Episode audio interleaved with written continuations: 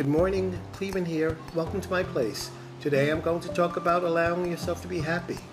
Happiness is not something that you automatically get or something that you're entitled to in life. In order to be happy, you have to allow yourself to be happy.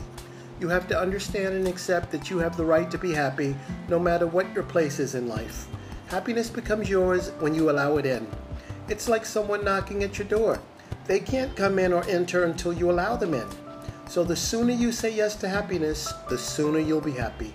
And as always, thank you for tuning in to my place.